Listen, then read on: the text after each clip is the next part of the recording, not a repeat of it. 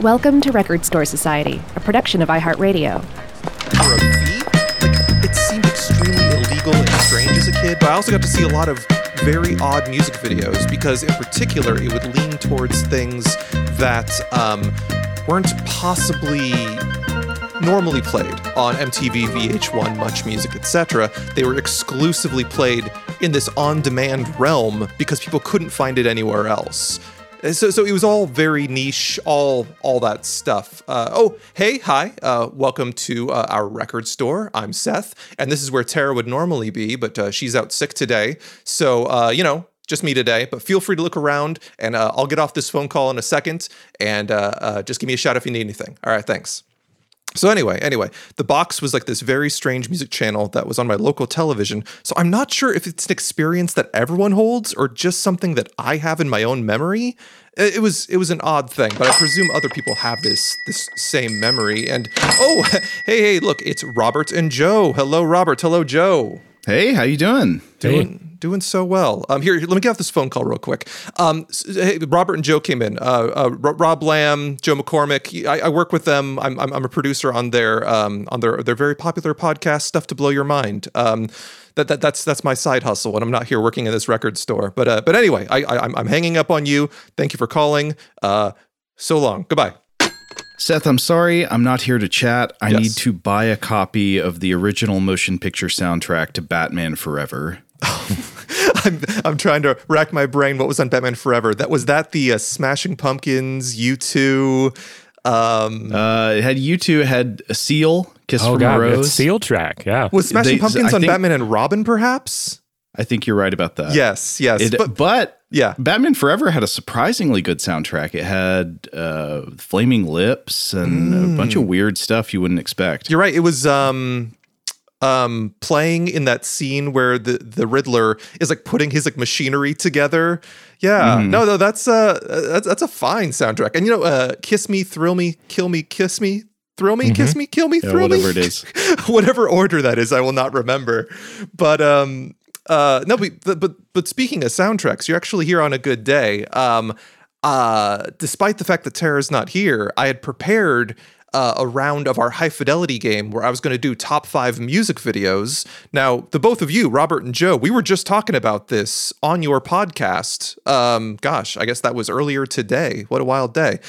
But would you like to uh, no, no longer talking about bizarre music videos like we did on your show, Stuff to Blow Your Mind, but today we're just going to talk about top five music videos, period. Are you guys up for that? Yeah. Let's do it. Absolutely. Yeah. All right. Uh, though, though fair warning, there will be a fair amount of crossover because it's when you talk, at least when I think about good music videos, they often end up being at least a little bit bizarre. Yeah, fair enough. I I have to admit that I cannot do the thing where I say like all time top five anything. I used to be good at that when I was in like high school and early college. Something changed in my brain. Mm-hmm. And so I'm sorry to do this. I have to give the disclaimer that like I cannot pretend I'm listing my top five of anything at any time. These are just like five music videos I was able to think of when I was getting ready to come here that I really like. So that's the best I can do. I hope it's acceptable, Seth. Oh, and also uh, I hope you I hope you take used laser discs because I have some here. I do. You know why I take used laser discs? Yeah. Uh, as as both of you know, I I manufacture records. You know, like that's that's part of like my my thing that I do like in my life. If you get yourself a record lathe and a diamond uh, tipped uh, stylus for your record lathe, you can cut records into the undersides of laser discs, and it's tons of fun. Wow. Yeah. I've never heard of Yeah, that. I had no idea that was a, a thing. Uh, n- no, uh, if you can Google this, my, my friend Mike Dixon just recently did this for a band, and it's um it's a good way for um, upcycling dead media that no one you know no one wants most laser discs, but you can turn them into playable records if you just uh, uh you know em- emboss the the, uh, the grooves. Actually, I guess you're cutting the grooves into the underside of the plastic, and it's uh reduce, reuse, recycle. You know. God, that's amazing. Well, now I if I was in a band, I would want to have my records only made on used copies of Demolition Man on Laserdisc. it's it's it's a good way to do it. A, a, a fun thing too that you can do is you can um, uh, have a CD, right? And because CDs uh, encode their data from the middle of the disc to the outside, if you turn it over uh, records play from the outside to the inside. So you can fill up the data on the inside and start cutting grooves on the outside of the CD, and then it's it's it can do double purpose. It can still function as a digital copy of your music, but on the underside of the CD, you can turn it into a record. And, and, and cut it right there, and, and let's still it'll still play as long as they don't overlap, because then you ruin both. I think That's the main thing uh, about Laserdisc for me, like I never had one. I think I I think I watched a Laserdisc once, but uh, since it was so much more popular in Japan, there were a lot of films that you would get uh, bootlegs of back in the day on like VHS, and it would come to you via Japanese Laserdisc of whatever ever film you were trying to get. Yeah, I've, I've heard that. Like in particular, I've heard how the um, the most original version of Star Wars that you can get is usually from the imported uh, uh, laserdisc copy because that is you know mm-hmm. something that a collector had somewhere. But uh, in in the American market, we've spent too much time remaking and redoing and polishing and upgrading and special editionizing.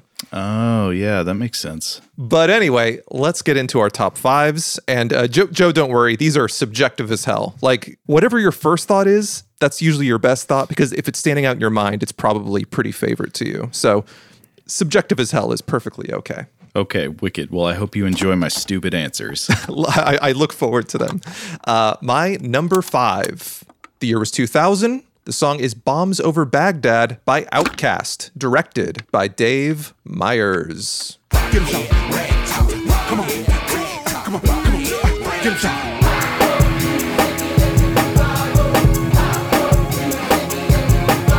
Uh, well, I think one of the things I like best about this music video is that it is frantic as hell. Like the oh yeah, the frantic pace of the video and the frantic pace of the song are perfectly matched, and and the visuals tie into the music just in, in like a hand in glove situation for me. Uh, are both of you familiar with this video? I, I am. I love this one. I remember the thing that really sticks out in my memory about it is I think it starts off with um, with Andre 3000 running over a field of purple grass being chased yeah. by children. Yes. Am I remembering that right? Yeah, yeah, yeah. That, that's how it starts. Yeah, yeah, yeah. Why purple grass and purple trees too, right? Yeah. I, I, think pretty much all the colors were slightly subverted. Like the colors of the streets were slightly off. The color of the sky was slightly off. Everything was just not quite what it should be.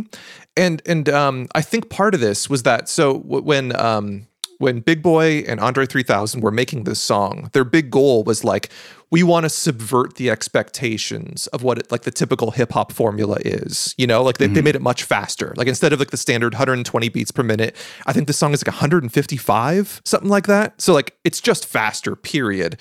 But then in, in addition to that, you know, um, there, there, there's a bunch of like these like choral like gospel things coming in which is unconventional oh, yeah. there's like these like Hendrixian, Hendrix, Jimi Hendrix. So I guess it'd be mm-hmm. Hendrixian, yeah, Hendrixian guitars. You know, just kind of like shredding all throughout it. Um, it's it, there's like some classical stuff in there. It's it's it's it's it's an odd mix of influences, and I think because they were subverting expectations with the song. I think the the uh, uh, Dave Meyers guy, uh, the guy that directed it, I think he wanted to subvert the established expectations for hip hop music videos because a lot mm. of the hmm. elements are still in there. There's still uh, performance elements. There's still, you know, the at the time what was very traditional was like you know girls on like a strip pole or something. There was also mm. um, fancy cars, but in every time that those traditional elements appear, they're slightly stranger. So like for example. Um, uh, the colors, like you mentioned, um, the uses of the things. Like I believe the women are like wearing the, the odd masks, kind of like a um, uh, what's it called? What's that video? Uh, we were just talking about it uh, back on Stuff to Blow Your Mind. What come to daddy come to daddy kind of like come to daddy Ooh. the strippers you know oh and i guess it's kind of like window licker that other Aphex Twin video yeah. where it's oh, like okay. you see a, a, a, an attractive woman scantily clad and it's pretty much I, I don't want to. I hate to say it's standard for a music video, but unfortunately, at the time it kind of was the objectification of women. But they're subverting the uh, the beautiful woman trope by putting them in a strange, perhaps unattractive mask, and then you kind of you know sometimes as uh, as the guy from Aphex Twin, which is very strange. Weren't they also like in the latter part of the video? I, I'm trying to remember this. Don't they end up in like inside a giant windowless bus or something? There's definitely a bus at some point for sure Gaz, Uh, yeah, I can I can confirm. I've been I see I've never seen this video before. Uh, Oh. some, somehow I mean I'm very familiar with the song, but I just wasn't watching music videos at this time. I guess, and um, so this is my first time going through it. And yes, they do appear to be in something that is either w- like Willy Wonka's. Um, uh, tractor trailer rig or some sort of like psychedelic time tunnel. right. Um, and, and yeah, it, it's but it, I, I I I love everything about this video, in particular, how closely it matches the energy of the song. And the song is just one of my favorites. So so it goes hand Yeah. in hand. And I think Dave Meyers did an excellent job of matching the energy of OutKast, but giving it kind of like this odd psychedelic edge as well. It's um it's nothing but fun. Really solid pick. I agree. Thank you. Uh, my number four, the year is 1980. The song is Ashes to Ashes, and it's by David Bowie, directed by David Mallet and David Bowie. I've heard a rumor from ground control. Oh no, don't say it's true.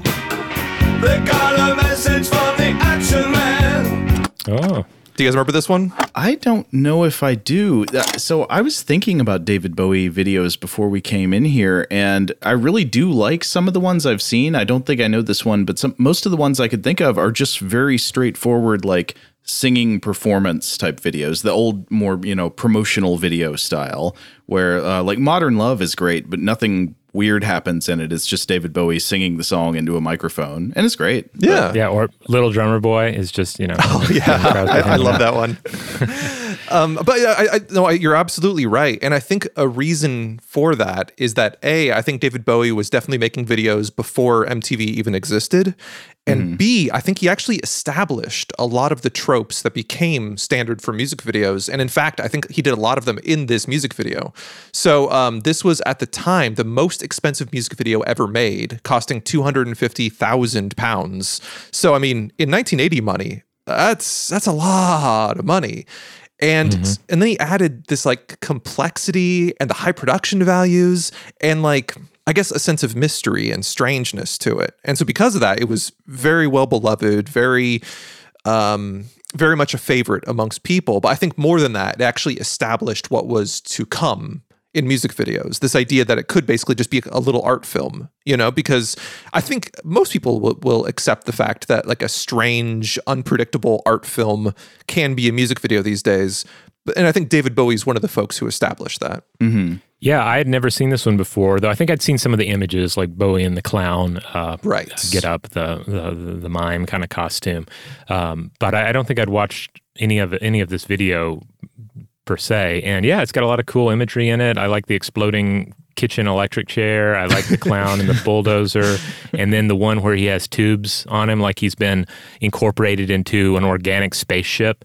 Yeah, um, if, if I remember correctly, and um, I'm sure you know there are many interpretations of this. That when he's like in the spaceship, all tied up to all the tubes, that's supposed to be Major Tom. It's supposed to be like a continuation Oh. of his character from Space Oddity, and like how how he's changed over the years. Now, Bowie actually had a video. Again, this is before there was anything called a music video, but he did have some kind of video for Space Oddity, didn't he? This, this would have been in the late 60s. Yeah, yeah, yeah. Uh, I, I think it would have been early '70s technically. Oh, okay. But um, the the only way I remember David Bowie's um, timeline in my head is because um, he, you know, his real name is David Jones.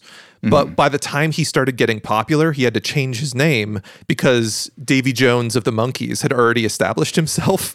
So whenever I think about David Bowie's beginnings, I have to think about Davy Jones first and go, okay, Davy Jones is established as the Monkees. David Bowie comes immediately after, you know. Hmm. And it was additionally humiliating because he had been rejected when he auditioned for the Monkees. I know you're being facetious, but I'd like to see that. I would very much like to see that audition. uh, all right, my number three. Uh, the year is 1996. The uh, song is Sugar Water, and it's by Cibo Matto, directed by Michel Gondry.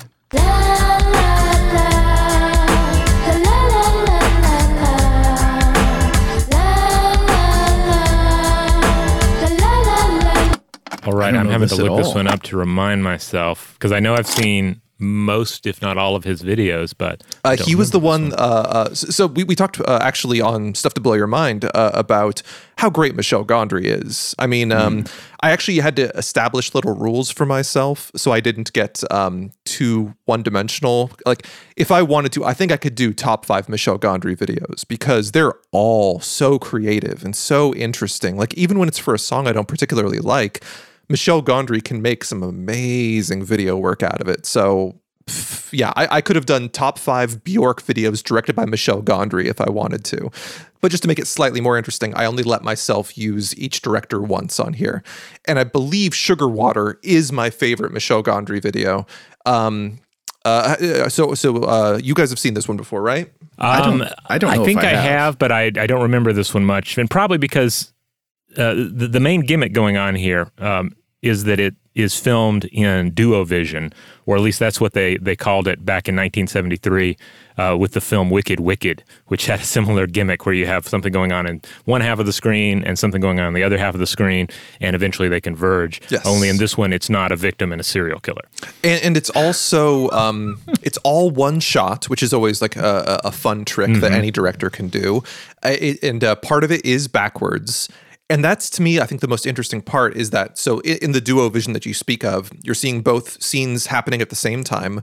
One is playing forward, one is playing backwards, and in the middle they do meet. They they they they they they, they, they kind of pass each other, and then they continue, and then then you see kind of the explanation of why the things happened in one half of the screen while the other half continues, and um, it's just fun. It's a lot, a lot of fun. Um, I, I- guess the simplicity with the creativity and the execution with just like the interest that I get when I watch it, because there's so much to absorb when you're watching two single shot videos happening simultaneously, one in reverse, one playing straight forward, pass each other and meet in the middle. And like it's it's a palindrome. It's it's a video palindrome.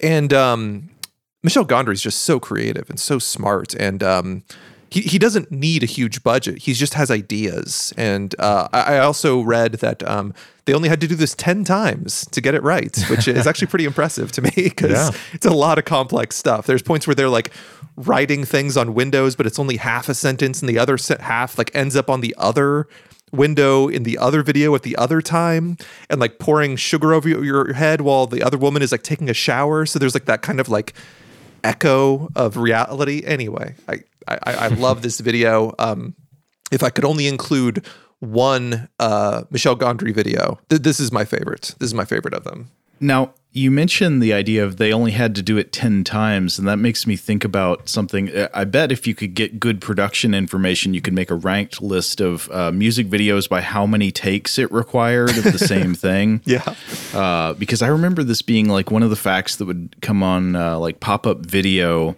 about uh, that Spice Girls music video. You know, the "If You Want to Be My Lover." One of the uh, among all of the many weird and pervy little uh, comments that would come in the pop up bubbles on the screen.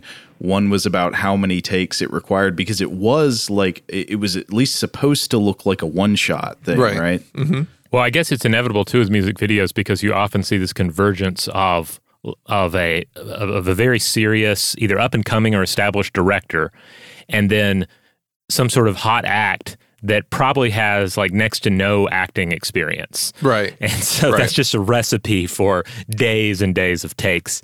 fully agree and um, I, I think it also kind of contributed to uh, for some reason when we started pretending that musicians were actors in actual films. I'm sure there's some sort of overlap there because um, you know what? But in the olden days like i'm talking about like you know like the busby berkeley you know like fred astaire era they were putting musicians in movies too. So maybe i'm way off about that. Maybe people just love musicians. Yeah. yeah. some of them take to it r- really well. Uh, some clearly just don't have the the spark, but right Uh, some I uh, like uh, Frank Sinatra. I do not like his music, but he. I think he's like better in movies than he is as a singer to me. Yeah, yeah. No, I can see that. Some, like like um uh, the original Ocean's Eleven, for example. He is Yeah. a fun actor. Actually, same thing. I can say the same thing about um uh, Dean Martin, and I can actually say the same thing about uh, Bing Crosby as well. I got nothing against either of their music, but I think I enjoy them as actors far more often than I sit down and listen to their music. So, huh? Yeah, there's something about that. And some some others make the transition pretty well. Like uh, uh, you know, Debbie Harry's a good actress. I agree. What, what was the um, anthology film that she was in where she plays like the witch that's going to eat the children? Oh, I don't know. Wait, was that in? That wasn't the Tales from the Dark Side movie, was it? It might It have may been. have been. That don't would have know. been the. Um, I think that was the the anthology structure for it. That was the the bookend. Is that the kids are telling the stories in order to to uh, you know, prevent the witch from eating them. Yeah, it's like sort of like a Scheherazade kind of situation. Yeah, and uh, yeah, yeah. Anyway, no, I agree. Debbie Harry is a good actor. Wait, so Seth, this brings up a question that you, you probably have a better answer for. I, I was thinking about this last night. Uh, what are music videos for? Like, like in the music industry, do they exist because they're they're are they primarily thought of as a kind of promotional media, like a commercial for the music itself to get people to go buy the album, or I guess now stream the album, or is there there's some other reasoning behind why they were created? Uh, I mean, I know from an artistic point of view, it seems like they're often a sort of playground for up and coming film directors to experiment with new techniques. It seems like. Uh, but from a money angle, like is is it just a commercial for music? I think that's definitely what it became. But if you go further back in time, pre MTV, the actual reason I think why it began, why the music video really began, was that if you had a band and you wanted to book them on whatever, The Tonight Show or, you know, Ed McMahon. Wait, Ed McMahon? No, no, no. Who's the other Ed guy? Um, Ed. Ed Ed Begley Sullivan. Jr. Ed, Ed Sullivan. Sullivan. Thank you. Ed Oh. Sullivan is who I was thinking of. Uh, but yeah, Oh. if you were trying to Did book you guys never watch TV with your grandparents? Come on. No, I I know that name from um from a track on one of Roky Erickson's albums where he's uh taking uh he's at a radio station in Austin getting call-ins and some caller uh, asks him it says like Rocky I want to talk to you about your depravity and he responds you want me to shoot you and Ed Sullivan at the same time but but, uh, but picture an Ed Sullivan performance, okay? If you were a band that was either in a completely different country or perhaps on tour or perhaps just uninterested, you would shoot a music video that you would send to Ed Sullivan and that would be played in your stead of a live performance. And so for example, the Beatles in particular did this a number of times. If you think about all of the really old Beatles music videos, the ones that obviously predated MTV, those were created as a substitute for the band playing live on the show. They would just show that video in their stead. So, so, so I definitely think that's how it started. Was like kind of like a placeholder for a live band during a late night talk show. But I think ultimately it became a television commercial. That's what I think it ultimately became. And as long as they were investing that kind of time and resources, etc., you might as well make it good. You might as well make it fun and creative, and hopefully that'll bring even more attention to your product, which is selling, you know, this little piece of wax. uh, but number two, 2019, Anima by Thom Yorke, directed by Paul Thomas Anderson. You could do it all again. Big deal, so what? We mentioned this one briefly when we were talking on uh, Stuff to Blow Your Mind. It's so good, and it's actually three songs. Uh, it's it's not the news, Traffic, and Dawn Chorus. And these are the three songs uh, from the album Anima. So they just call the whole short film Anima. It's a 15 minute short film. And I, I really, really love it. It went direct to Netflix, which I guess is how they got such uh, amazing funding and um, visuals out of this. Um, it, it was actually choreographed by Damien Jalet, who also did all the choreography for Suspiria. So it's got that same vibe. Uh, did you guys see that new Suspiria? The one that new Tony one? did the thing for? Yeah.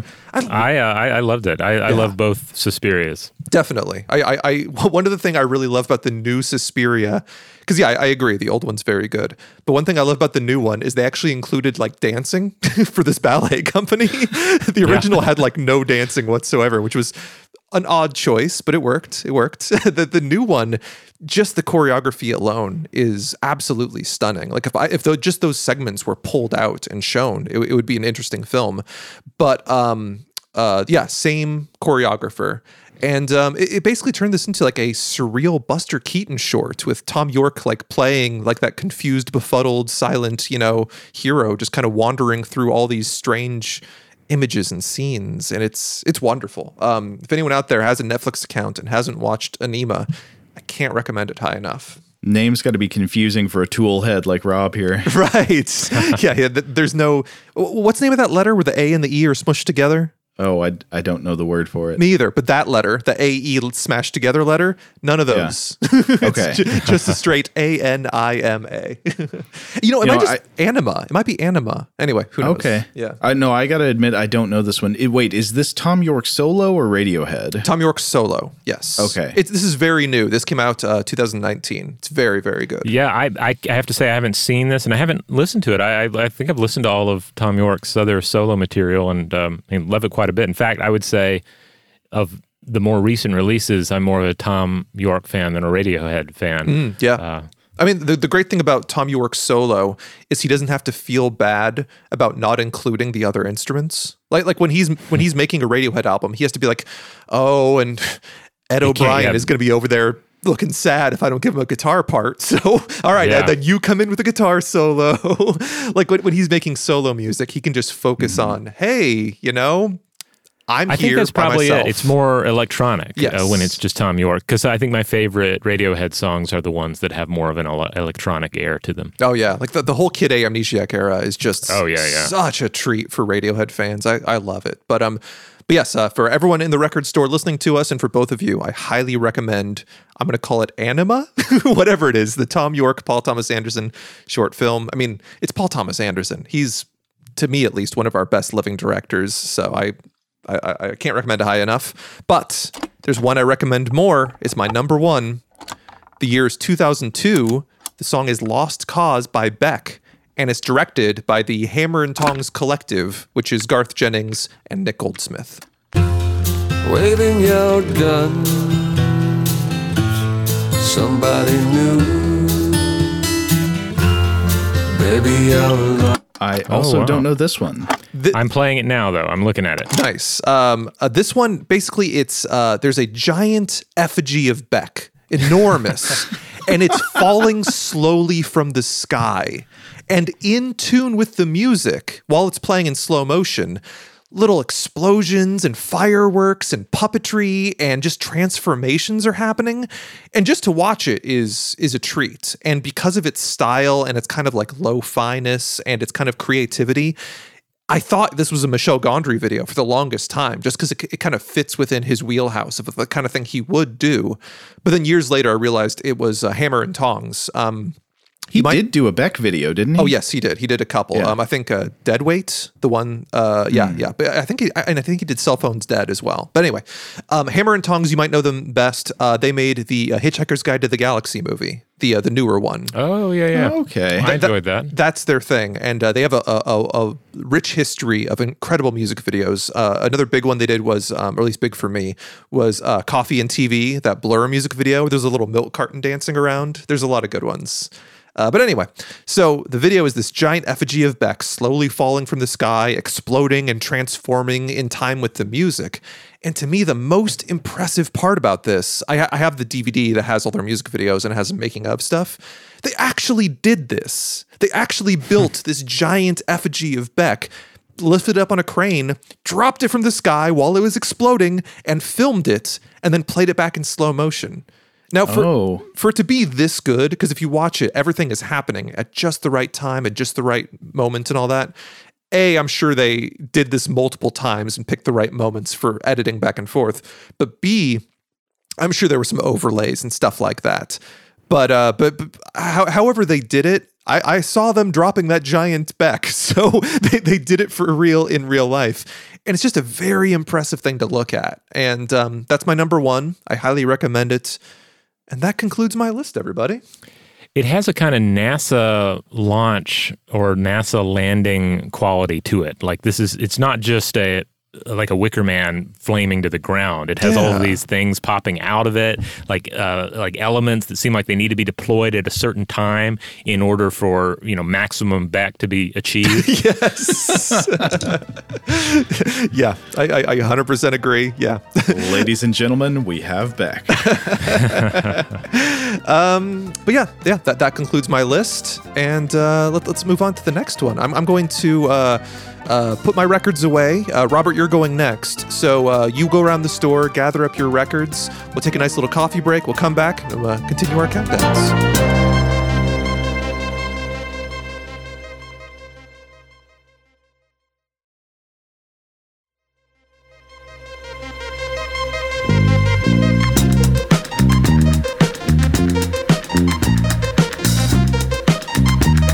Okay, we are back. Um, I've done my top five music videos of all time.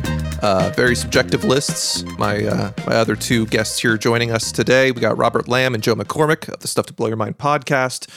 Robert, your top five. Kick it off. All right. Well, uh, I, I made two rules for myself on this. One, no tool videos because I already mentioned one on the, the other episode we did, and th- I just kind of ultimately put those in their own category. You know, I follow you. I, I, I felt the same way about Bjork. I, I feel like I could easily make just top five videos of just Bjork because all of her videos are so beautiful. And I'm a little sad we're not going to talk about Schism, but what can we do? you know. Uh, the the other rule I made for myself on this list is not to do any more or less straight up performance videos, concert videos, or things that are close to them. Even though I really love some of those, because a lot of times they do capture like the raw performance element. Right. Like for instance, one that I, I do really like, and I think Joe might have uh, made a joke about it in the previous one, is the the early Nine Inch Nails video for "Pretty Hate Machine." Yeah. which is not an expensive video or not expensive looking. I don't know how much it cost. Um, and it has some you know wonderful kind of amusing cheap effects in it but it has like a raw emotional quality that i do like Yeah, uh, Nine Inch Nails. Don't, they also have a pretty cool video that's just a performance video for uh, what, what's it called? March of the Pigs, the one where he Yep. throws the microphone stand on the ground. yeah Um, in in that vein, when it when it comes to videos that are just the band performing, it for me it's kind of hard to beat Prince's 1999 video where it looks like an orgy is about to break out on the stage. but, but that's just Prince every day. Like they just happen Yeah. to capture his real life. So uh, here we go. This is my number five. I went with one that's actually heartbreakingly impossible to find right now. So I, I can't even send you guys after the link. I think Joe might have seen this one. I think I sent this one to him a while back, but he, he might not have, have looked at it or maybe forgot it. But the track is called Timber Chainsaw Massacre. It's from 2006 and it's by Hexstatic.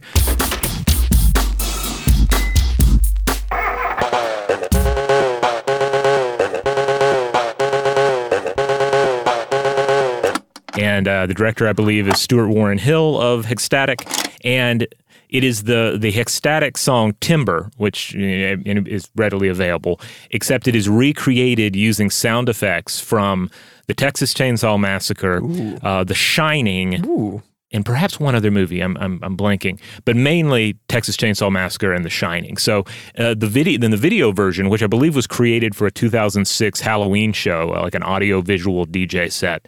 Um, it it has clips from the film. So it's a lot of these uh, like chainsaw sounds, and then there's Jack Nicholson breaking through the door, and so the drum beats are um, are, are him pounding through the door with the hammer, and then uh, yeah, it's just it's it's a very creative piece that sadly uh, the video was removed on YouTube, and I don't think they've uploaded it anywhere else, so I don't know where I can tell anyone to find it. Was this like a copyright claim situation? Oh, I'm sure it was. Yeah, Hmm. like probably just an auto claim where it's like, well, there's there's TCM in there, there's Shining in there. Uh, Got to get it off. That's like um one of my favorite videos, which is not official by any means, is if you take the Animal Collective song "Water Curses" through complete happenstance, it happens to match perfectly every change, every movement, every dance move with uh, Beyonce's "Single Ladies." Just happens to, to just perfectly match up. So if if you just overlay them, it's the most beautiful music video you've ever seen.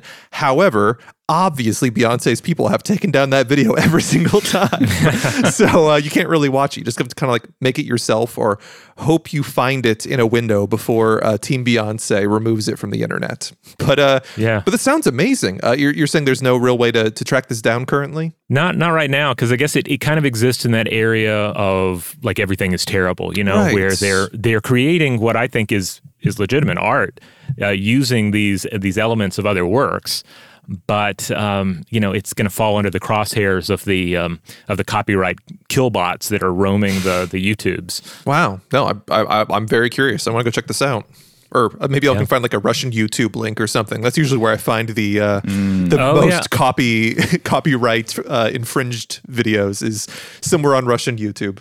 I did not check Ru- Russian YouTube for this one, so maybe they got it. I try not to. It's it seems dangerous. It seems like walking along a beach full of like syringes. It's like you know what? It's a beautiful beach, but I don't know.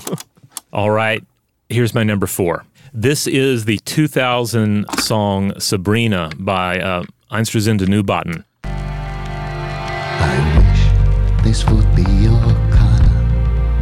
I wish this would be your color. This is a wonderful video that uh, is not listed on IMDb, so I had to look it up. Uh, but it's directed by John Hillcoat of uh, The Road and The Proposition. I think he did an episode of Black Mirror, and it is, um, I, I believe, uh, uh, Blixa Bargeld of of Einstürzende Neubauten is in it very briefly, but most of the video is, takes place in this bleak, um, like restroom, and there's a minotaur uh, having kind of an emotional breakdown in front of a mirror, and that's the entire video. Is- I do. I remember it's kind of like um, it's kind of pig-like Minotaur. And Yeah, a it- bit. Mhm. Is it uh, putting on makeup at some point or At something? one point, yeah. Okay. wow. Yeah. This is a good one. yeah, because there's stuff in the lyrics. It's actually an English language song, and there's stuff about red and the color red, and so it kind of fits in thematically that it, the Minotaur is putting on this makeup, but then you know breaking down and weeping. Uh, so it's it's somehow like a perfect video for this song. Is it mostly um, uh, puppetry and like mask work, or what, what, what is the Minotaur made of? practical makeup effects, I believe. I, there may or, there may be some puppetry involved in the the actual production, but I'm not even sure like what effects house was responsible for this. I had to really search around to find um, uh, the director credit on this because again, it's not listed on IMDb. Wow. Wow. Nice. I, I'm going to look this up. So far, you are two for two with music videos I've never seen that I, I'm, I'm definitely going to go check out. Well, number three should be a, one that I think everyone's seen. So, uh, my, here's my number three. It is the 1995 video for the track "Bedtime Story" by Madonna. How can I explain how I feel? Let's get unconscious, honey. Uh, which uh, is also, uh, I believe it's uh, Bjork was one of the writers on this song, if not the main writer, and the director was Mark Romanek, who who did a lot of cool videos. oh, weird. So I know some Madonna videos, but not this one. The main one that comes to mind is the video for like a prayer, which is like a Mm-hmm. this. Was that the one that the Vatican was mad about? Yeah, yeah, yeah, yeah. They, they tried to ban it, right? Or like the Catholic Yeah. League or s- s- someone involved in the Catholic Church was very, very upset about the sacrilegiousness that they they felt. Okay, well, uh, what which one- bedtime stories you said? Bedtime Story, definitely worth looking up. It's on the official Madonna YouTube uh, page, and it's a big budget affair, and it's about dreams. Like it begins with her in this kind of like dream chamber and then it like it sets to lucid dreaming and then we go inside this just ever-changing dream world that's full of uh, just beautiful, strange imagery like floating cubes, um, Sufi dancers, uh, fallen angels. There are people floating. It has a just a wonderful, just fantastic vibe for it. And and I, there are other Madonna videos that I, I, I really admire as well, but this one is a real a real visual odyssey. Every night I dream of cubes. Yeah, there are cubes. Oh, there's one segment where that is especially evocative too because it's like she's in this um she's in some sort of a pool and there are these like monster heads. Uh, like one looks kind of like a big bird skull, and the others are I don't know dinosaurs or something, and they have enormous glass eyes, and they are in the pool with her, and it's just strange. Uh, I I I love it. Like there's just every few seconds there's something new and perplexing. There's you know at one point there are two of her and they have mirror faces. There's another section where her eyes are replaced by by mouths. And uh, like one section there are like children watching her as she floats down a hallway. It's uh, just a beautiful music video This is another one um, we've mentioned before. Um, the uh, uh, uh, the director's label DVD sets. This is one that I'm very familiar with because uh, Mark Romanek also had a DVD in that collection, and um, yeah, it just feels mythical. It feels like there's like some sort of like ancient tome telling of these stories that you you've never heard, but you're seeing like almost like the Cliff's Notes versions of them. It, it just feels Yeah. like there's there's a very deep lore that you aren't quite up to date on. Yeah. Yeah, there, does does she kind of look like um, Medusa in some parts of this? Like her hair's done in a kind of snake pattern. Uh, a bit like in that scene where she's in the pool with the monster head. She her hair is very big. you know, um, she has like multiple looks and costume changes in this one. And there's one part where you see like a lady's back and she has scars along her shoulder blades where to, I guess one is to assume that wings have been uh, surgically removed. Yeah, yeah. Good pick. I think a lot. Oh, I think a lot yeah. of people will will definitely remember this one. I mean, like especially back in the old days of music television. You know, um, you know, f- from the peak of of, of MTV. Kind of the best part about it to me was that you had no control over it. Like these videos just happened. Like if you're like, I want to watch some music videos, you sat down, you Yeah. watched your block of music videos, and maybe two out of 10 were ones that you actively wanted to see. And the rest were just whatever was happening at the time, which I actually thought was a pretty positive thing ultimately, because you were forced to kind of consume all of these other genres, all these other styles of music that ultimately I think just kind of like broadened all of our, you know, uh, uh, knowledge as well as our appreciation for all, all kinds of other groups and styles of music. It was, I, I think it was a wonderful thing. Now that you pick everything on your own, I think there's a lot of benefits to that. But unfortunately, you do miss out on being force fed, you know, tangential art. Yeah. I may be remembering this wrong, but I think there's an essay or a letter where T.S. Eliot writes about how it's important to have lots of mediocre poets to read uh, because uh, because without having a bunch of sort of middle tier poets, you wouldn't really appreciate what great poetry was. That's a fair point. I, I, I, I don't disagree. I don't disagree with that at all. Huh. Yeah, I mean, it's also kind of vain because he's like, he's like, look, to really experience the high level that I am performing at, you need to go read those other people as well. Then, then come back and you'll see truly how great I am. Yeah, I think that statement comes better if it's not coming from a great poet. If it's just some guy saying that, it's a little less vain. Well, who knows? That may have been while he was working on that book about cats. right. Yes. Very cool, T.S. All right, here's my number two. It's the 1984 video for Wild Boys by Duran Duran, directed by Russell Mulcahy.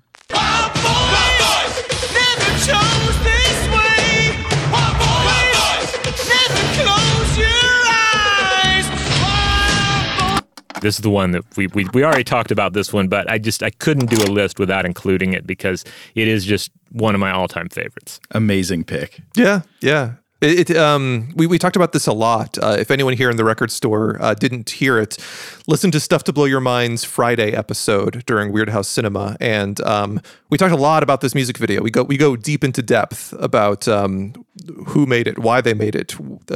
it's it's uh, it's scar on like the landscape of um, uh, of music videos and the MTV era at the time. But a, a big thing I remember is that when I picture Duran Duran, I think about like Rio. I picture like pastel uh. dudes with like big, you know, hairsprayed hair, just kind of like riding around on catamarans, being like, you know, fancy pop boys. That's what I picture. But this really does, I, I guess, paint a fuller picture. It, it shows like a, a, a, a larger segment of what Duran Duran truly is, and like it, it, it helps them be not just a one-dimensional, you know, pop group. Though interestingly enough, Russell Mulcahy also directed the video for Rio. Wow! Really? Congratulations to Oh. him. He's he's got he's got some depth. I was going to say this one is more like uh, uh, his name is Immortan Joe and he dances in the sand. Where else? I, well, I guess Immortan Joe could dance in the water if he wanted to, but uh, he's he's still living that sand life. Or I don't know. I guess actually Wild Boys, it would be more like uh, hi- his name is Lord Humungus because, uh, as I said in the Stuff to Blow Your Mind episode on this, it seems very, very Road Warrior influence to me. Yeah. uh, in that the members of the band are dressed up like Mad Max. They've got the leather jacket. They've got the weird gloves situation.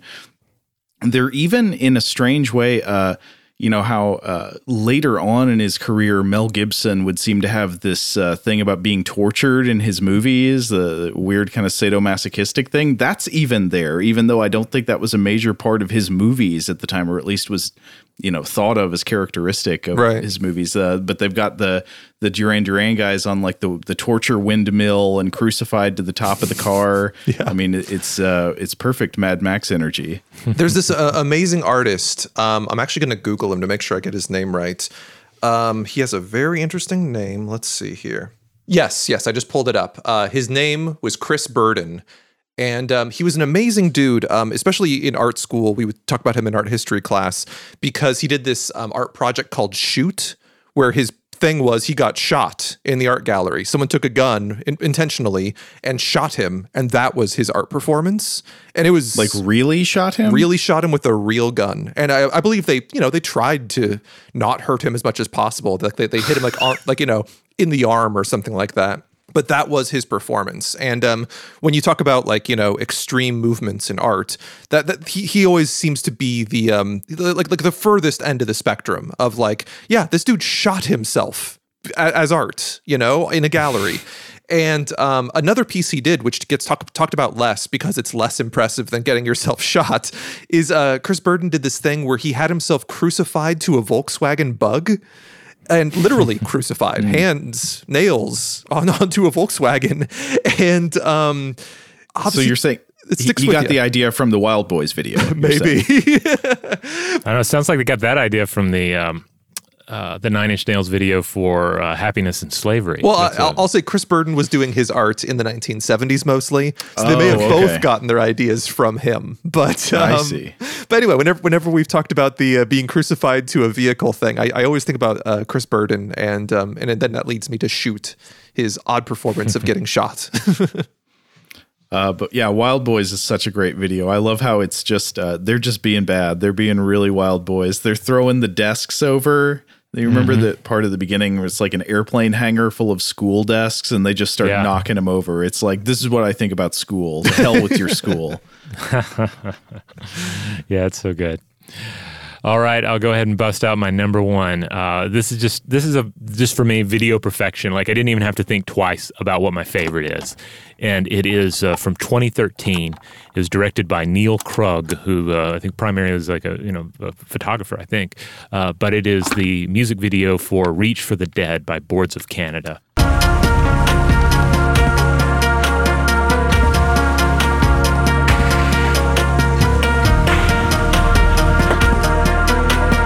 And it is uh, it's just beautiful. It's just just perfect. Oh, I love Boards of Canada, but I don't think I realized they had any music videos.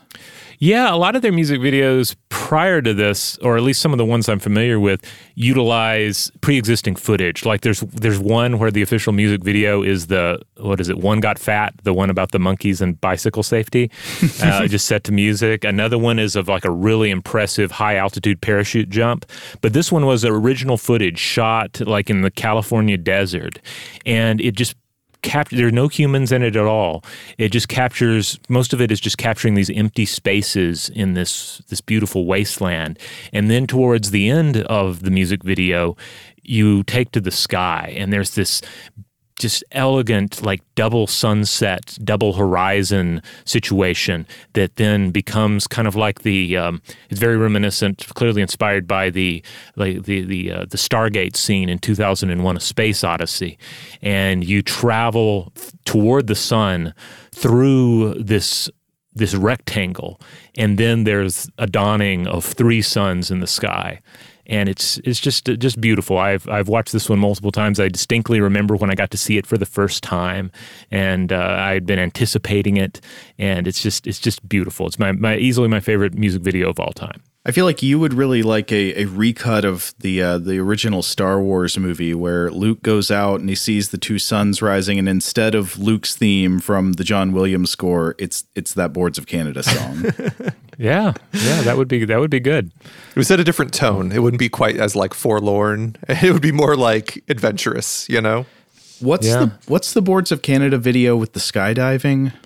Um, I believe it's Dayvan Cowboy, isn't it? Let me check. Uh, I don't remember offhand. Um, Yes, it is Dayvan Cowboy, and that's that's a beautiful one too. It's great track, just tremendous real world footage. Uh, so I, I highly recommend that one as well. Man, great stuff. Um, we, we have a uh, really wonderful community of people who shop in this record store uh, on our Discord. Uh, if you go to recordstoresociety.com, you can join up. And um, we uh, uh, always talk about the lists whenever we do them. And I, I can't wait. I'm going to post all these videos on there because. Yeah, I'm going to say at least three of these that you just said, Robert. I've never seen, and that's that's fun. That, that's my favorite reason to do all these lists. Is if you have anyone list their favorites of something, inevitably there will be something you've never heard of, and it's someone's favorite. So you know it's good. You don't even have to like, you know, separate the wheat from the chaff. It's it's great, you know? And uh and saying that, uh, we got one more person to go. Uh see, Joe, let's take a little another little coffee break. Uh, you go through the record store, gather up your uh, five choices, and uh, we'll resume in just a second.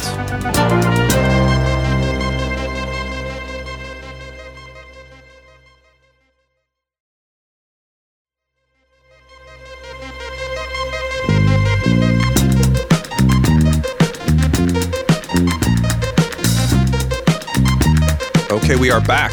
We got uh, one list left to go, and that is Joe McCormick. Uh, let's see here, Joe. Now, you've already pre warned us that this is a very subjective list for you. A- any other uh, pre warnings you should give us? Yeah, I'll, I'll just be mealy mouthed every which way. Uh, in fact, not only can I not stand by the fact that these are not my all times, I also forgot to put them in an order. So Oh, I'm going to have to make up the numbering on the fly here. That's fine. but uh but these are videos that I very much love and I think uh I want to start by saying that uh, I'm going to go in the opposite direction as we went in um our stuff to blow your mind episode on weird music videos where we focused on the, the truly bizarre well we in that one we talked about uh Herbie Hancock's Rockit, which is a fantastic music video, but of course is just like throbbing mannequin insanity. And uh, and we talked about uh, the the Mick Jagger music video for Hard Woman, which is an absolute train wreck of the most bizarre kind. Uh, but uh, here I want to go into just extremely earnest emotional dancing that is beautiful. Uh, so my first pick is the video for Kate Bush running up that hill.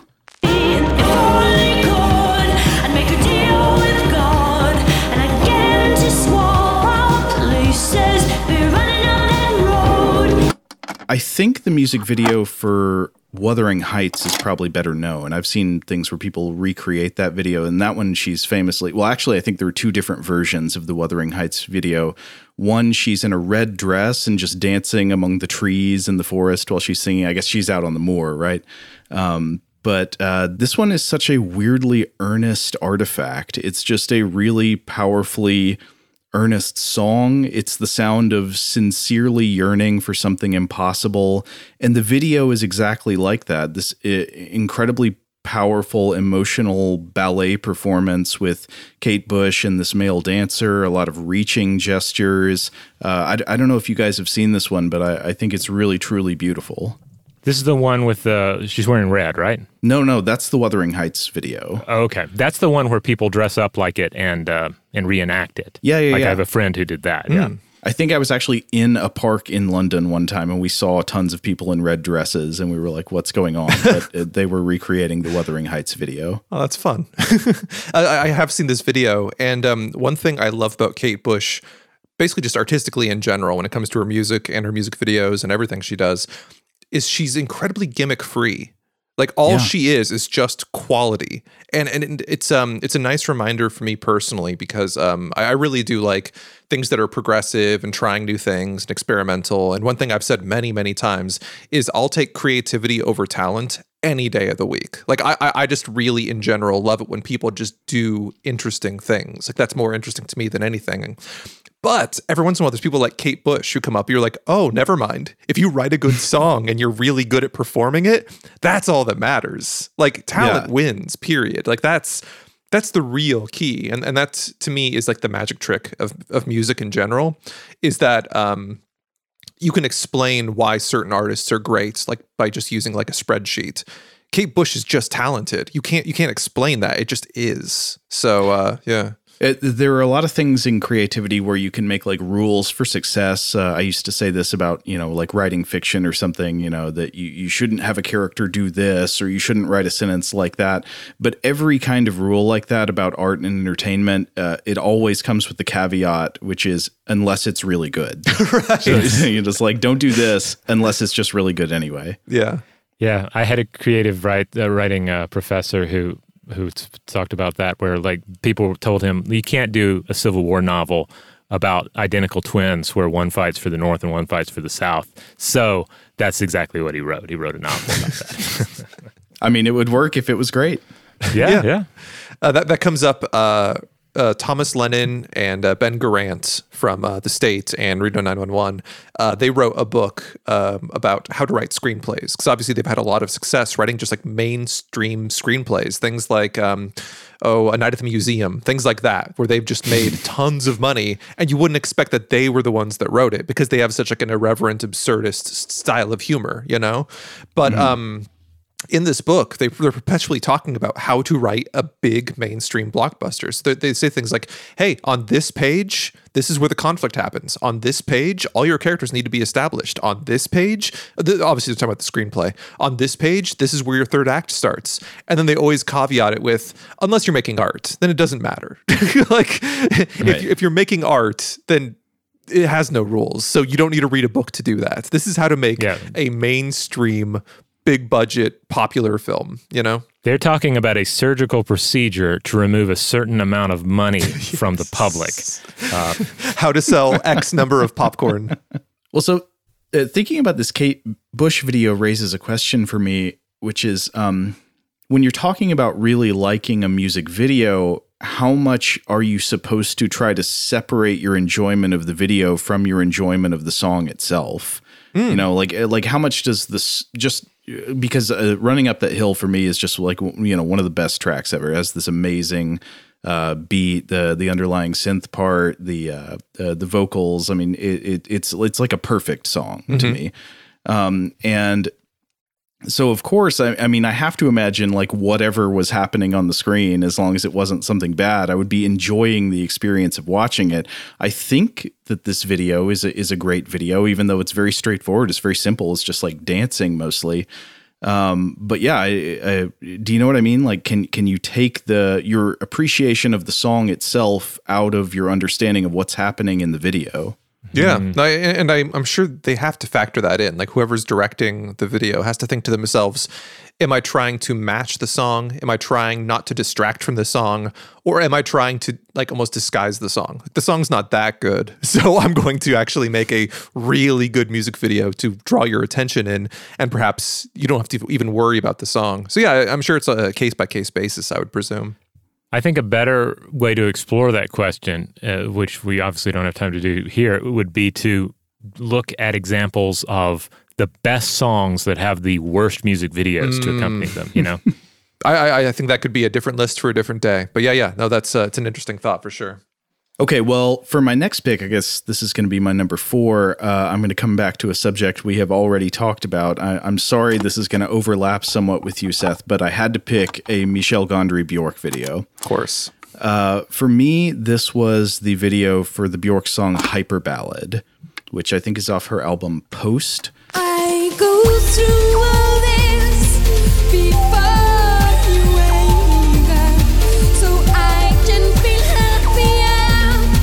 happier. it is hard to describe exactly what's going on in this video, but I will try. So B- Bjork, the artist, is it looks like she's lying asleep, eyes closed, on some kind of forest floor. There are like leaves and pine straw and moss. But it's also as if that forest floor is the base of a kind of rotating coffin with a glass lid. And so the glass lid over her sleeping body becomes a sort of screen on which is projected a recording of Bjork awake, singing, and that overlays her sleeping face. And then sometimes there's another layer of, uh, of transparency or reflection where in the glass over her sleeping face you can see machinery like circuit boards with blinking LEDs uh, that appear to be on the other side of the glass. And so it's this very weird effect where you're confused about like how many layers of things you're looking through and where the transparency is and what's being reflected versus what you're seeing through the glass which is a, a wonderful effect to, to create in a music video. Um, and I think then- you're wrong, though, Joe. I think this is not an effect. I think this is what it's like to look at Bjork in real life without effects added to uh, remove uh, uh, her natural essence. I mean, yeah, it really does feel that way. And also, I would say maybe it's not an effect when we see Bjork as a 16 bit video game character. She's like a sprite, like Sonic the Hedgehog, Oh, running around uh, between antenna towers. And I love the little animation. I mean, I wonder how they animated that. Like, did they actually create her as a video game character with a running animation? Uh, that's what it looks like. because that image always sticks in my mind because well and she's like always like she's like running along to the beat too like the Yes. booch, booch, booch, booch, little jog because that moment always sticks out in my mind from this music video i always misremember this video as being for her song joga j-o-g-a Oh, I because know that one too. because I but because I, I associate it with jogging because that little sprite jogging in the music video, which makes no sense. But um, but, but I, I fully agree. This is one of my favorite Bjork videos. Also, it's so good. The Joga video is the one, I think that's also Michel Gondry, where It it's like the map that's like changing and moving around. Or is that one Bachelorette?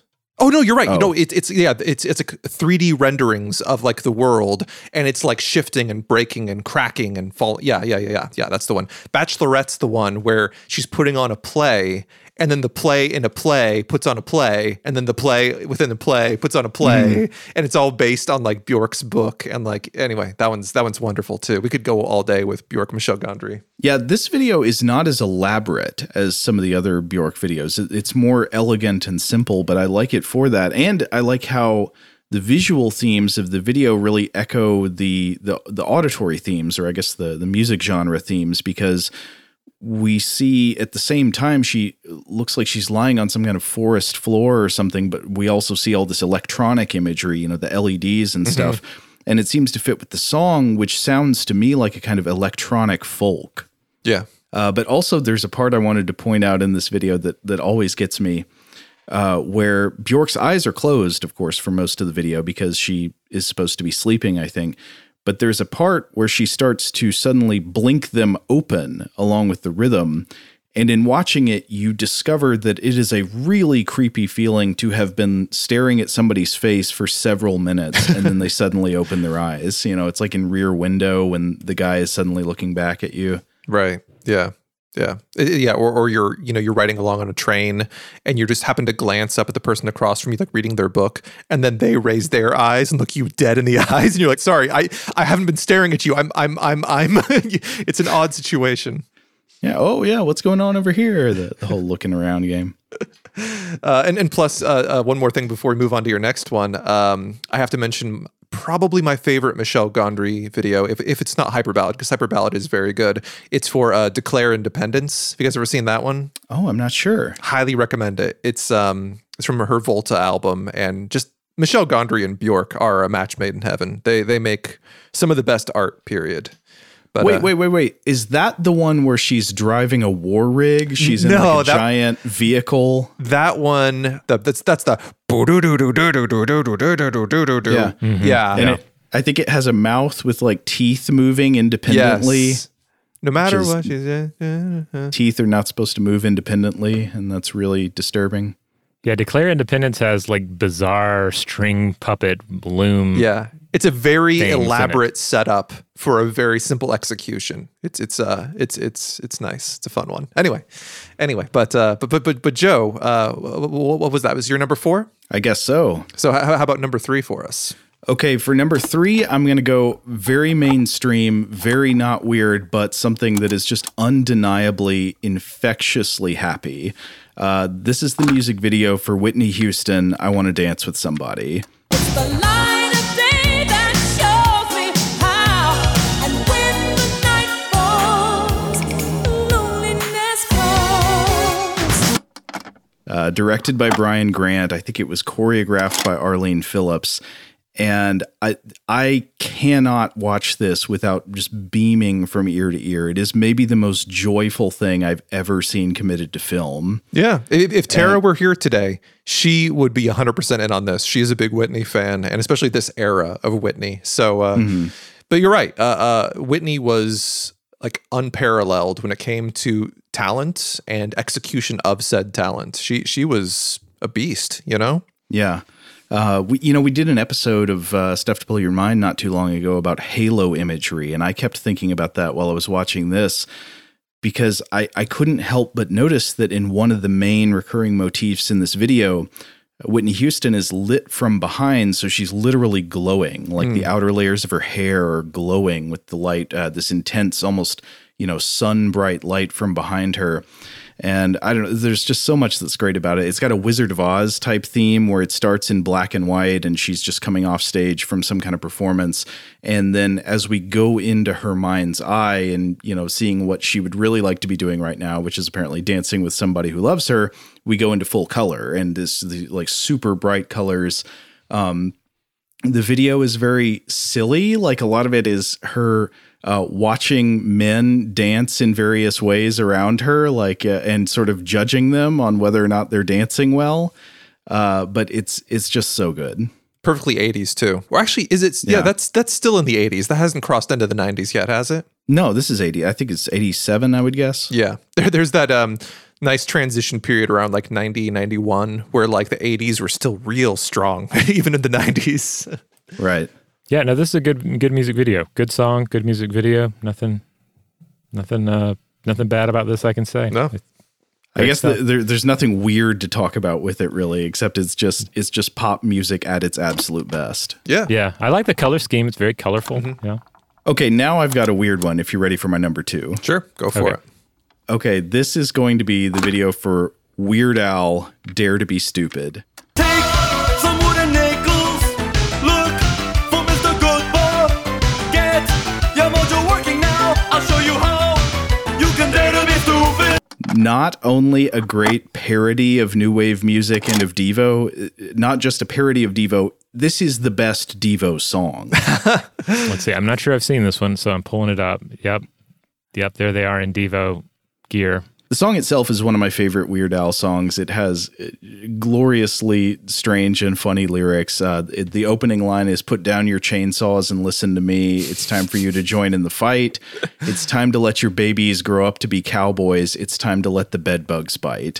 and I love that the visuals in this video are extremely literal. So when he says "Put down your chainsaw and listen to me," it's a man watching TV and he puts down his chainsaw. and then when it's uh, it's time to let your babies grow up to be cowboys, uh, you see these adult men we- wearing child's cowboy costumes. And uh, then you, it's time to let the bed bugs bite. You get plastic bugs in a bed, and it goes on like that. There's a great part in the video where they uh, they do a rhythmic timing of sticking some ice cream cones to their heads. Uh, It's just a, a home run. Now, is is the song itself a parody track? Uh, like I'm watching the video now, but I have the, the mute on. It's like the pastiche one. Yeah. Yes, it's one of those where it's not a parody of a specific song, but a parody of the style of a band. And so Okay. there's no one song, but it is a parody of the style of new wave music and Devo in particular. And it's such a good parody that it could be a Devo song and would be one of their best tracks, genuinely. There's there's a scene in it where there are a couple of grotesque characters watching a television. Uh, it's just like a flash. I think there's like just a lot of stuff in this. Yeah. Yeah. It's it's uh The it- guy in the it's jam packed for sure. there's a guy in a shag room doing uh, failed uh, headstand stuff. It, it looks pretty cool. Yeah. Uh, whenever I think about Devo, um, I've watched a lot of Futurama in my life because Futurama, uh, for the longest time, was my default taking a nap show. So if I ever wanted a nap, Futurama was just familiar enough, but also just interesting enough for me to take a nap to it. So anyway, I've watched all of Futurama many times on a loop, and one of my favorite jokes from Futurama was um, Devo in the future has become a, a part of the mutant world, on, living underneath the, the uh, of New, New New York in the sewers. They're about to play a show and and they're like all right here here we go. We're gonna play a show for you guys. And someone in the audience goes play whip it. And they go no play the other one and then they go into it's a beautiful world and it's like I love the fact that in in the future, in the year three thousand whatever, Devo only have two songs now: "Whip It" and the other one. Well, no, they should play "Dare to Be Stupid." That would be the the cherry on top. that would be good. Uh, yeah, no, great choice. That was, did you say that was your number two? Yes. Okay. So unfortunately, with this last pick, I have to cheat, but I have to cheat in order to be true to myself because this last pick is not a music video. But if I am going to attempt real all time favorites, this is probably my favorite video recording of music ever. Sure. And that is the Talking Heads, the version of Born Under Punches from their Live in Rome concert uh, film from 1980.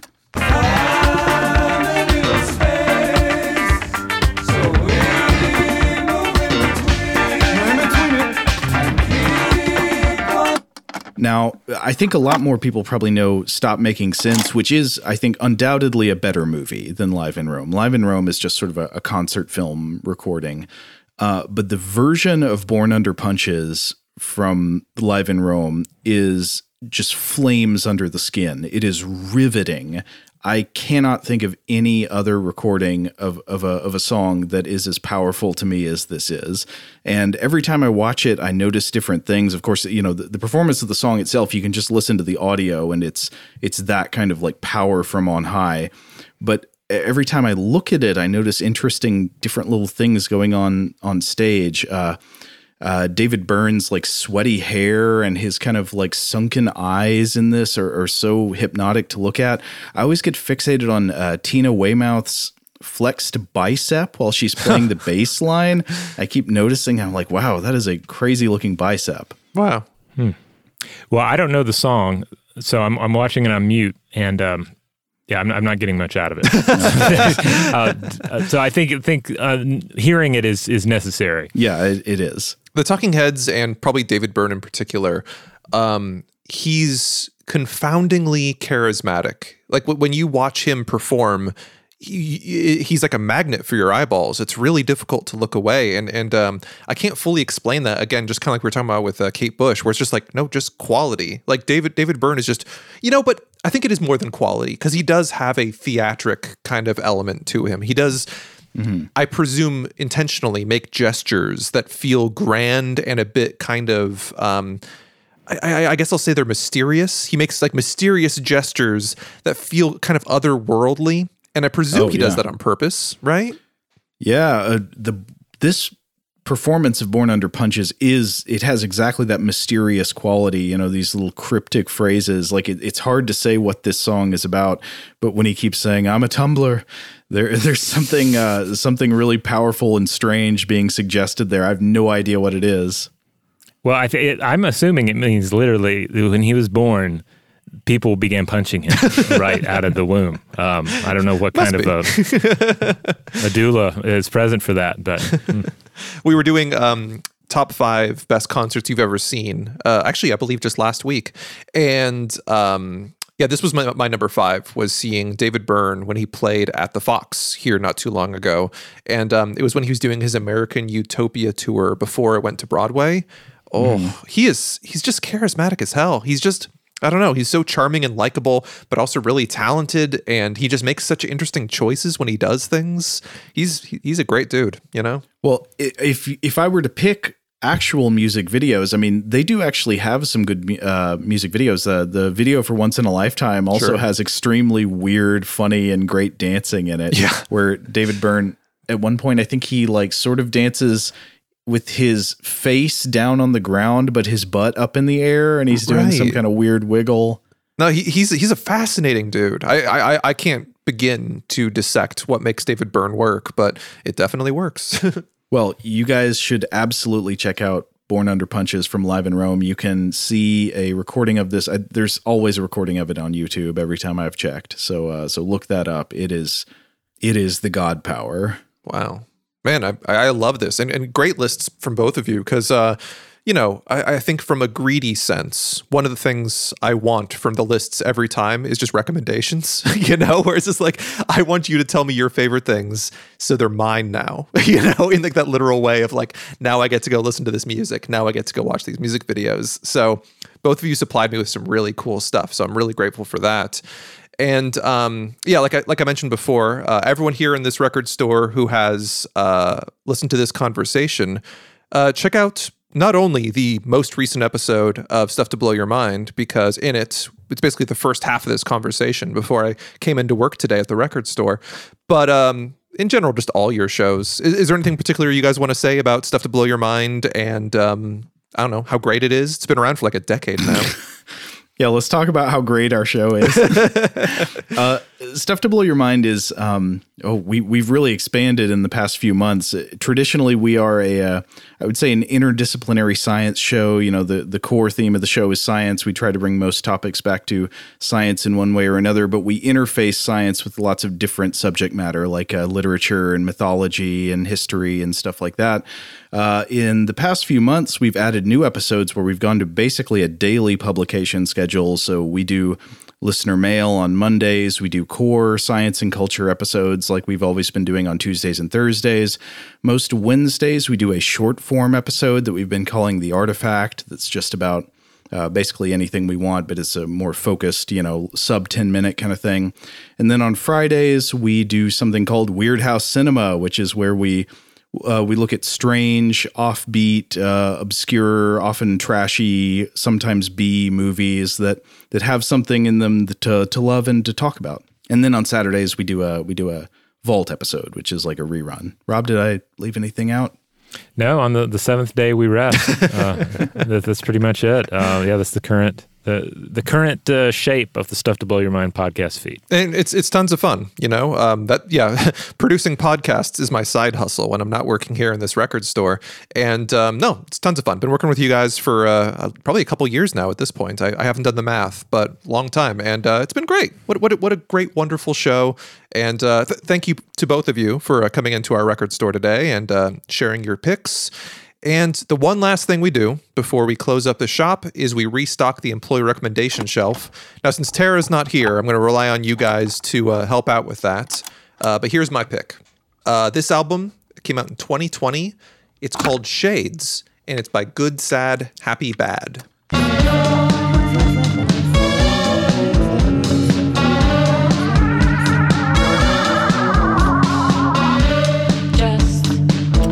So this album, um, it's it's kind of a strange lineage, but I'll, I'll spell it out real quick in case anyone recognizes part of it. So Mika Levi, back in the day, used to uh, have a band called Micachu and the Shapes. At a certain point, she stopped calling herself Micachu and just started calling herself by her real name, Mika Levi. And so her band Micachu and the Shapes, I don't know if it's related or not, but they changed the name of that band into Good, Sad, Happy, Bad. And then for some reason, Mika Levi decided she wasn't going to be the lead singer of that band anymore. So, so then that fell to uh, the keyboardist, uh, Raisa Khan. And so anyway, it's it's kind of a brand new band now, despite the fact that they've already been around and this is like their fourth or fifth album.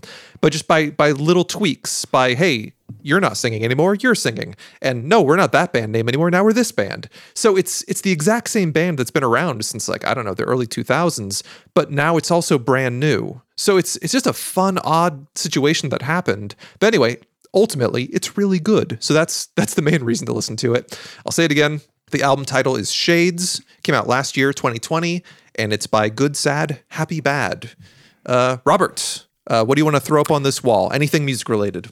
Oh well, I would say just like a new release that I'm listening to right now. Uh, I've only listened to it a couple of times, but it's it's still in rotation. Is the new release from DJ Muggs of Cypress Hill and Soul Assassins fame, uh, released under the moniker DJ Muggs the Black Goat, and it is titled, I believe uh, I'm saying this right, uh, Dies Occidendum. I have not finished with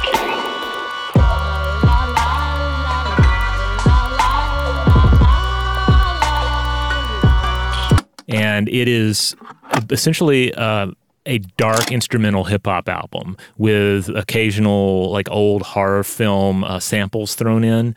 Uh, so I'm I, I still I feel if it's if it's like um, a body of water, I haven't really plunged the depths of it yet, but I've had it on in the background while I've been working, and it's a lot of fun. And it's out on uh, what is it, Sacred Bone? I, uh, Sacred Uh, Bones, label? plural, I believe. But Yeah, uh, yeah, Sacred Bones. great, Yeah. great label. Um, a Yeah. question.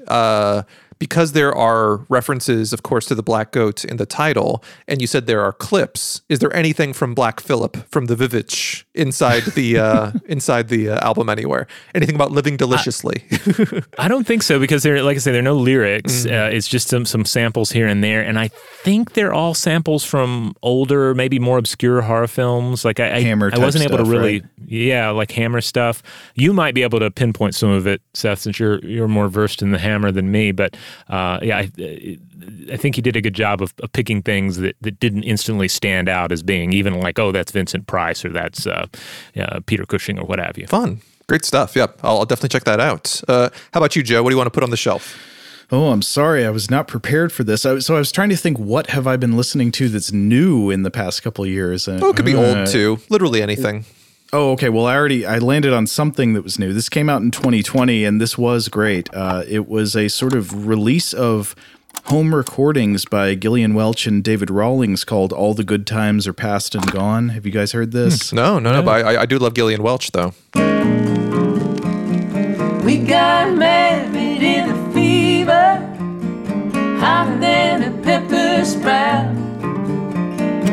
Uh, yeah, so it's it is a record. It's a bunch of their home recordings, mostly or maybe entirely of covers. So there's a really good John Prine cover on there, which uh, was especially poignant uh, this past year because John Prine passed away. There's also a really good cover of "Abandoned Love" by Bob Dylan, which I think is, is better than Dylan's version, and uh, a bunch of you know uh, folk and Americana covers of, of that kind. It, I thought it was really good. Nice. Absolutely love it. That, that, will set up all of our uh, customers to uh, come across some uh, new recommendations, find some new music in their life. But for now, we definitely need to close the store. We are up too late. Uh, thanks for coming in today, all you customers. Uh, a special thanks to um, both Rob and Joe for uh, coming down from the Stuff to Blow Your Mind podcast. We really appreciate it. And that's it, everyone. We are officially closed. So happy trails until we meet again.